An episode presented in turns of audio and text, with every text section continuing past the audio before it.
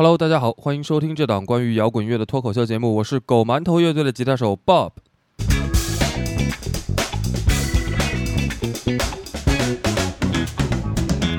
上星期啊，我看了一部摇滚主题的电影，实在是太搞笑了，所以这期呢，我们就请来了这部电影的男主角，我们来一起聊一聊关于他的摇滚故事。来，兄弟，跟大家打个招呼。大家好。我来自北欧小国芬兰的一个无名小镇，是这部电影的男主角。虽然这部电影叫做《重金属囧途》，不过和徐峥导演的囧系列电影没有一毛钱关系。但为了方便理解，你们可以管我叫芬兰徐峥。那天我像往常一样，骑着我吱吱嘎嘎响的破自行车，戴着耳机，听着我最爱的 CD。顶着我一头飘逸柔顺的长直发，快乐的飞驰在去排练的路上。是的，我是一个乐队的主唱。我刚才说我去排练的时候，你们应该就知道我是玩乐队的。而我可以两手空空的去排练，你们也应该知道我是个主唱了。虽然路上照例又被我们镇上的游手好闲、无业街溜子三人组调侃成基佬和娘炮，但是无所谓。我也是照例的置之不理。作为一个典型的传统芬兰小帅哥，我继承了祖辈们不爱跟人打交道的腼腆传统。你可能听说过，我们芬兰人均社恐，在公交车站排队的时候，前后两个人之间至少要间隔三米以上，靠得太近会让我觉得浑身不自在。跟别人说话的时候，我们腼腆的芬兰人通常都是看着自己的鞋子。当然，也有少数基因突变的奔放的芬兰人，他们跟别人说话的时候就能够毫无畏惧、面不改色的看着，呃，对方的鞋子。社恐归社恐啊，不过作为一个典型的芬兰传统小帅哥，我也继承了我们大芬兰对北欧重金属的狂热。众所周知，芬兰是全世界国民人均金属乐队数量最多的国家。平均每十万人口就有五十三点二个金属乐队。金属乐在我们芬兰是国粹，就跟麻将在中国的普及程度差不多。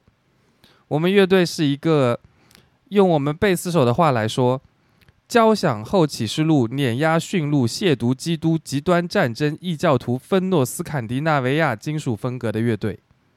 是的，极端金属的流派分支谱系实在是太庞大太复杂了。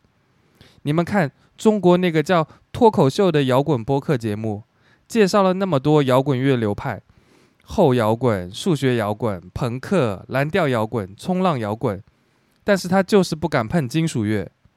你们晓得为什么吗？就是因为金属流派谱系太庞大了，他说不了啊。就拿我们乐队来说。我们受到了交响金属、启示录金属、碾核金属、反基督黑金属、极端战争金属的共同影响。然而，我们从建立到现在，已经在我们的排练室，也就是我们的吉他手卷毛同学家的地下室里面苦练了十二年了。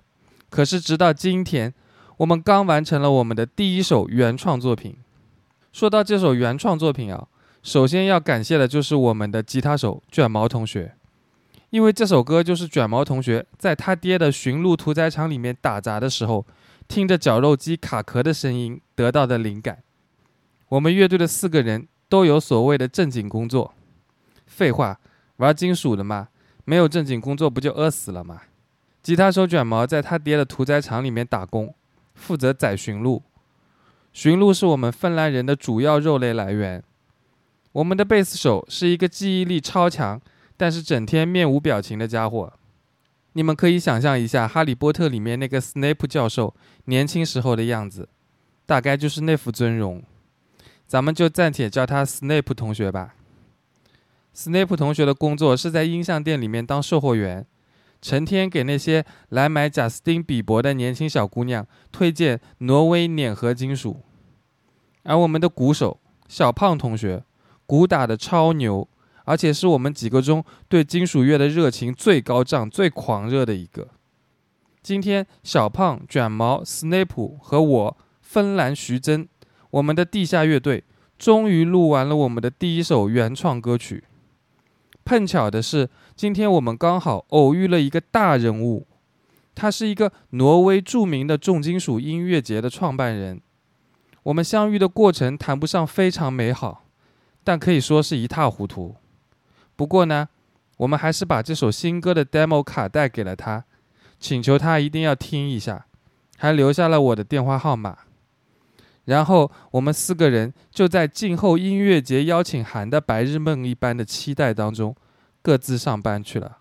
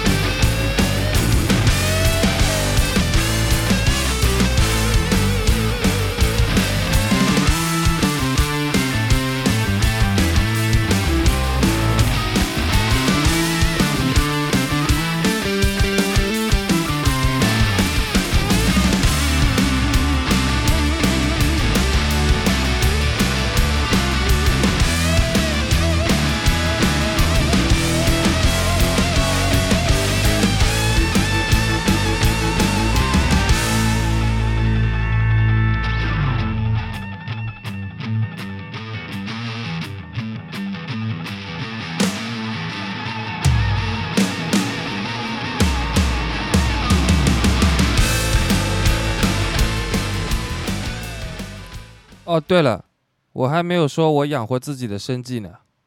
我在镇上的医院里面当清洁工，我很喜欢这份工作。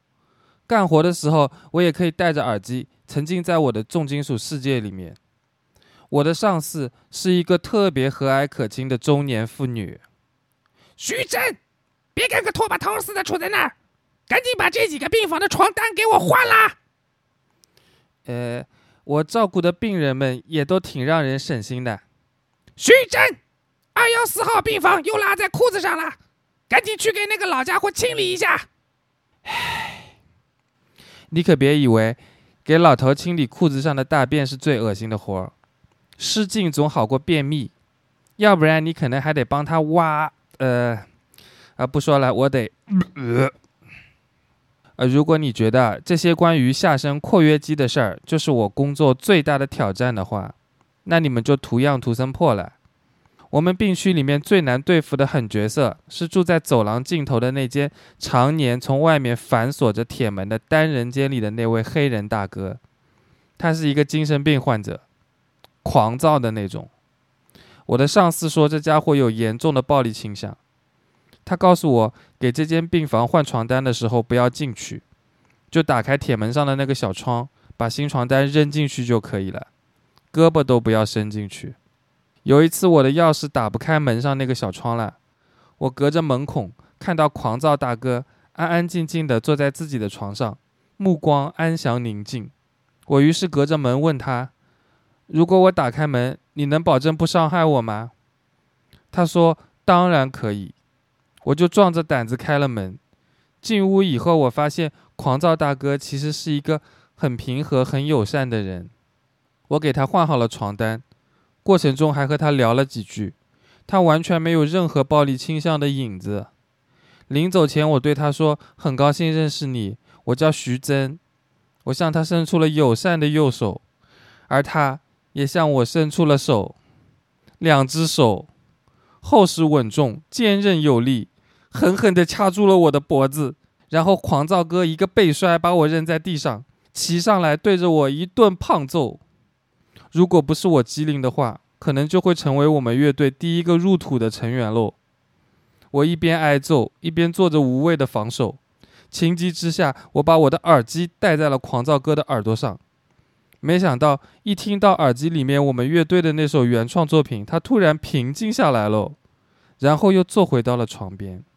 你可以感慨音乐的力量真是伟大，当然，你也可以理解成，果然是精神病才喜欢极端金属。结束了一天快乐的工作以后，我通常会骑着自行车去我们镇上的花店里买一点鲜花。你可千万不要以为我们这些金属党只对摩托车啊、纹身啊、枪械啊、巫术啊、诅咒啊、酒精啊这种暴力不健康的东西感兴趣。其实那些都只是伪装。我可以很负责任的告诉你，我们这种资深的、刻在骨子里面的金属党，都是热爱美好生活、快乐又天真的阳光大男孩儿。所以呢，我这个真正的金属党要去买花了。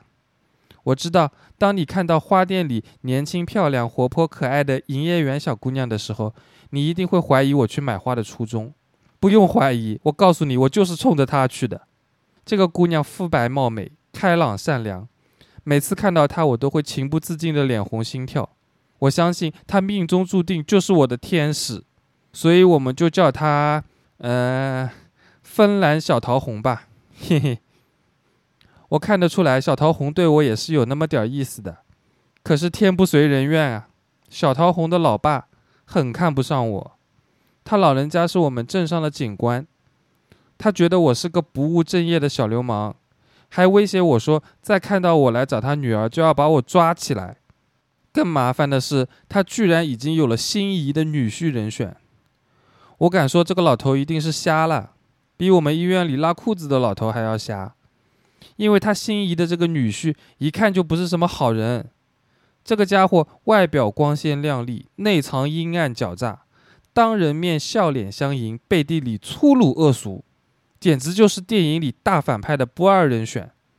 当然，大反派还有一个特征，就是得有钱。这家伙在我们镇上算是一个成功人士吧，经营着几个产业，酒吧呀、二手车行呀什么的。反正呢，就是一个又有钱又腹黑、表里不一的坏人，我们就叫他牙签儿好了。哎，我在买花的时候呢，正巧遇到牙签来找我的小桃红，在警官这个瞎眼父亲的支持下，牙签追求小桃红的过程是很顺利的。现在他们竟然已经订约会了。牙签在约小桃红去他酒吧玩的时候，还不忘记顺便羞辱我一把。他的酒吧也有一个小乐队。他说他每天晚上都能在酒吧里面唱歌，不像有些所谓的乐队啊，又没作品，又没演出，不知道十二年都在干啥。抢我的妞还羞辱我，这口恶气谁咽得下去啊？我当时我就恶从心头起，怒向胆边生。我一咬牙，一跺脚，对着小桃红我就说：“那个什么，我们乐队可能要去挪威音乐节上演出了。”小桃红一下子两眼放光的看着我。哇哦！挪威音乐节真的吗？在小桃红兴奋的目光和牙签儿狐疑的表情的双重压力之下，我硬着头皮回答：“嗯，很有可能的。”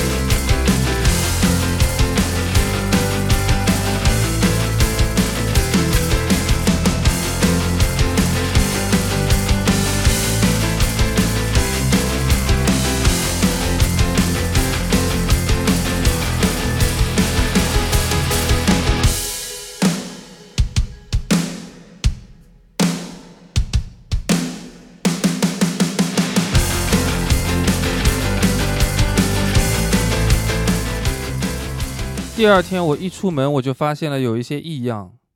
原来从来都不拿正眼看我的人，好像都在用瞻仰高考状元的眼神望着我。就连游手好闲、无业街溜子三人组，居然也主动跑过来向我示好，请我喝啤酒，还为过去的冒犯言语向我道歉。细听之下，我才知道，原来大家都得知我们的乐队要去挪威音乐节上演出的消息喽。看来呢是小桃红传播出去的。后来我去卷毛同学家排练，我们乐队的那三个小伙伴也都收到消息了，他们都围上来问我细节。我心想，这不就是我一时逞能嘴快了吗？人家根本也没有给我打过电话啊。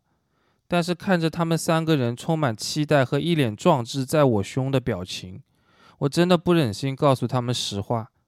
于是我就颤颤巍巍、鬼使神差地蹦出来一句：“呃，他电话里仿佛还提到了主舞台。”我真是太蠢了，为什么我还要编出什么主舞台来？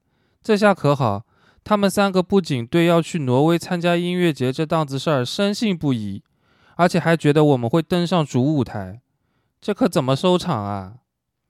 我们顶着即将前往挪威音乐节的光环，开始做起了准备工作。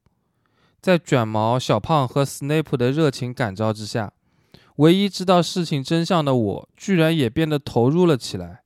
我想，我只是还没有接到音乐节筹办人的电话，也许过不了几天，他就真的会给我打电话，盛情邀请我们去呢。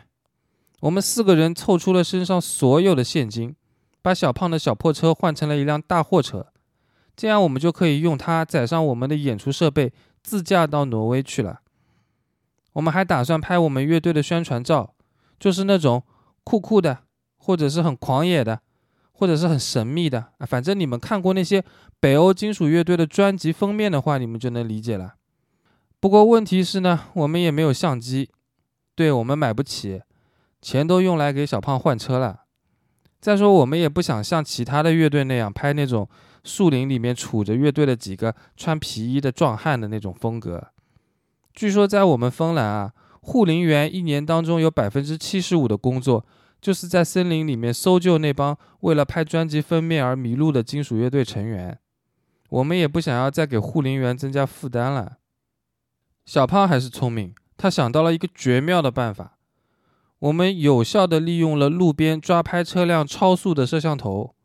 卷毛、Snape 和我先站在路边，在超速摄像头面前摆好 pose。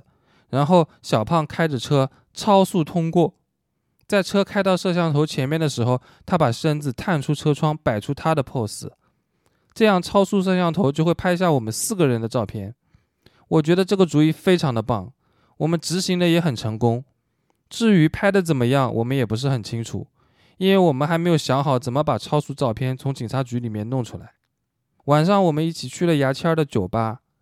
刚进门就迎来了一阵热烈的掌声，酒吧里的客人都像看明星一样看我们。我们一坐下来，桌上就摆满了别的客人请我们喝的啤酒。更加夸张的是，镇长先生闻讯赶来，授予我们小镇杰出青年、新长征突击手的荣誉。这下搞大了呀！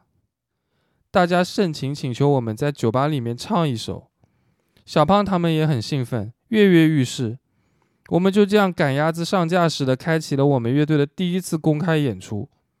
上台前我非常紧张，一遍一遍的跑厕所，然后就在厕所里，我接到了挪威音乐节主办人的电话，他告诉我他听了我们的 demo，他觉得很棒，但是这一届的音乐节没法安排我们演出了，很遗憾，巴拉巴拉巴拉巴拉巴拉，这下完蛋了呀，我们该怎么收场啊？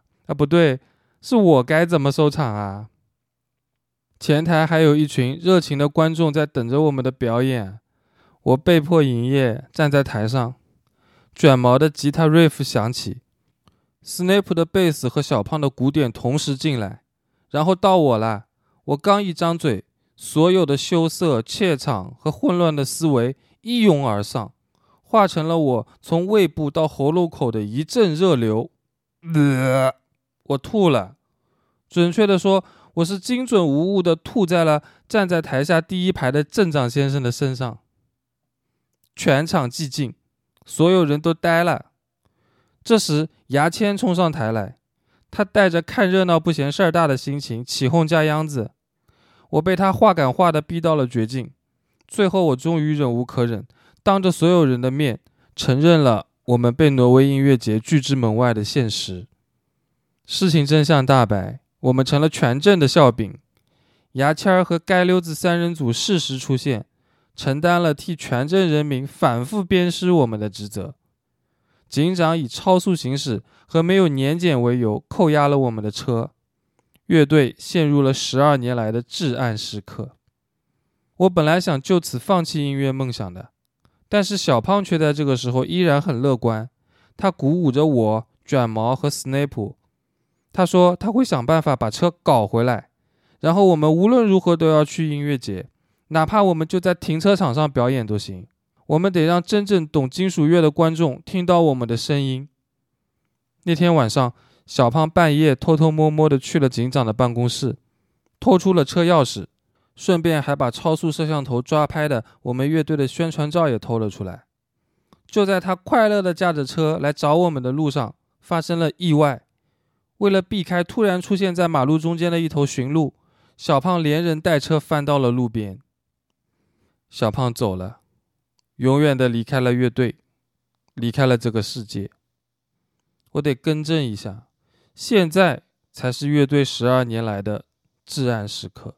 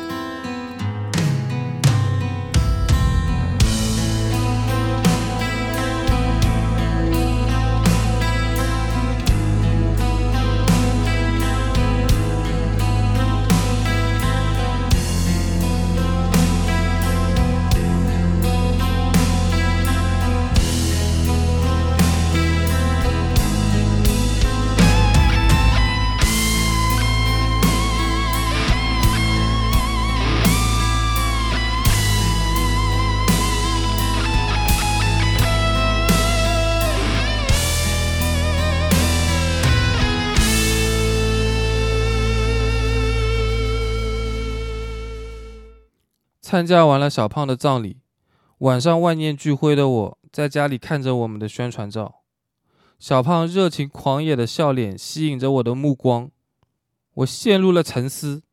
突然灵光一现，我们不能消沉下去啊！我们要继承小胖同志的衣钵啊，继续努力去实现小胖没有完成的心愿。为了小胖，为了我们乐队，也为了摇滚精神。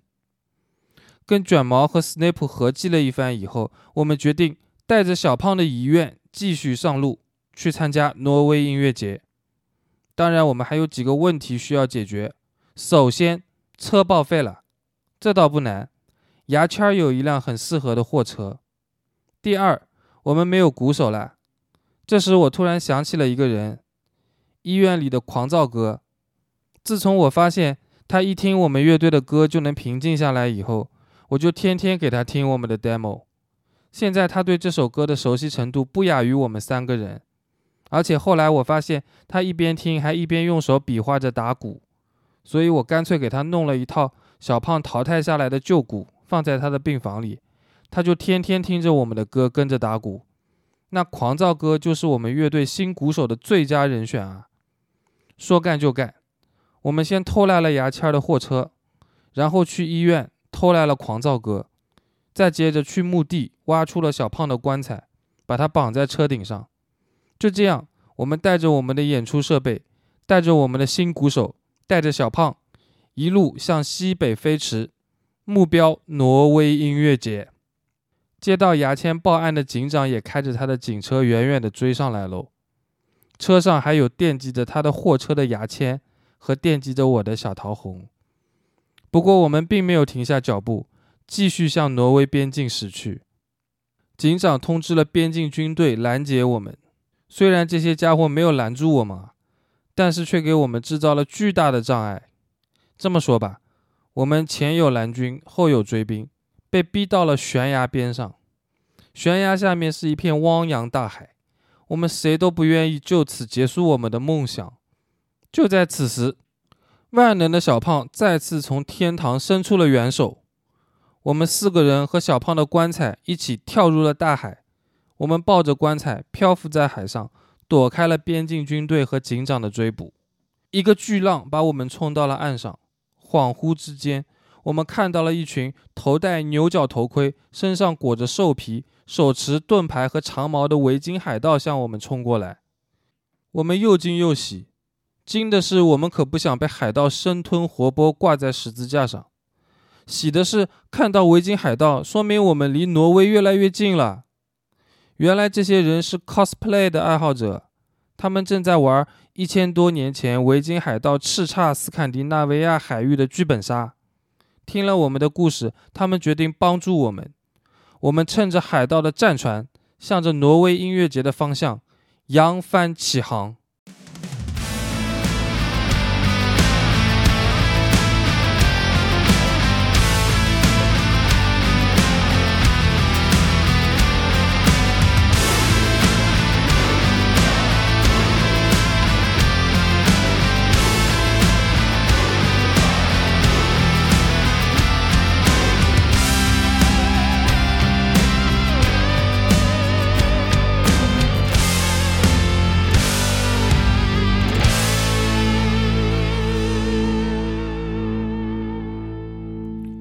在海盗们的帮助下，我们来到了音乐节的现场，见到了音乐节主办人。虽然之前他拒绝了我们，但是在听到我们乐队的经历以后，他改变了主意。我们赢得了站上主舞台表演我们原创作品的宝贵机会。我们四个人带着吉他、贝斯、鼓棒和小胖的棺材走上了舞台的时候，台下观众一片沸腾。正在此时。警官带着边境军队拍马赶到，企图冲上台来抓捕我们。但是我们的海盗兄弟们拿起了盾牌，观众们筑起了人墙，替我们扛住了军队的冲击。事不宜迟，卷毛的吉他 riff 响起，Snap 的贝斯和狂躁哥的鼓点同时进来，然后到我了。我刚一张嘴，胃部到喉咙口涌上了一阵熟悉的热流。呃我精准无误地吐了站在台下第一排的观众一身，全场再度寂静。但是这次我没有停下来，我再度张口，一声低沉沧桑、充满质感的咆哮从我嗓子里夺路而出，通过麦克风和音箱震撼了整个音乐节。精准的鼓点、狂野的吉他、结实的贝斯和我极具煽动力的嘶吼唱腔，点燃了全场的观众。一个警察冲破了防守，他一个箭步冲到电闸前，刚想要伸手拉闸断电，老警长拍了拍他的肩膀，对他说：“让孩子们演完这首歌吧，这个主唱有可能成为我的女婿。”唱完了我们的作品，我们被警察带离了音乐节现场。但是无论卷毛、斯内普、狂躁哥还是我，我们脸上都洋溢着心满意足的微笑。我想。棺材里的小胖应该是笑得最欢的那个吧。好了，这就是我的故事。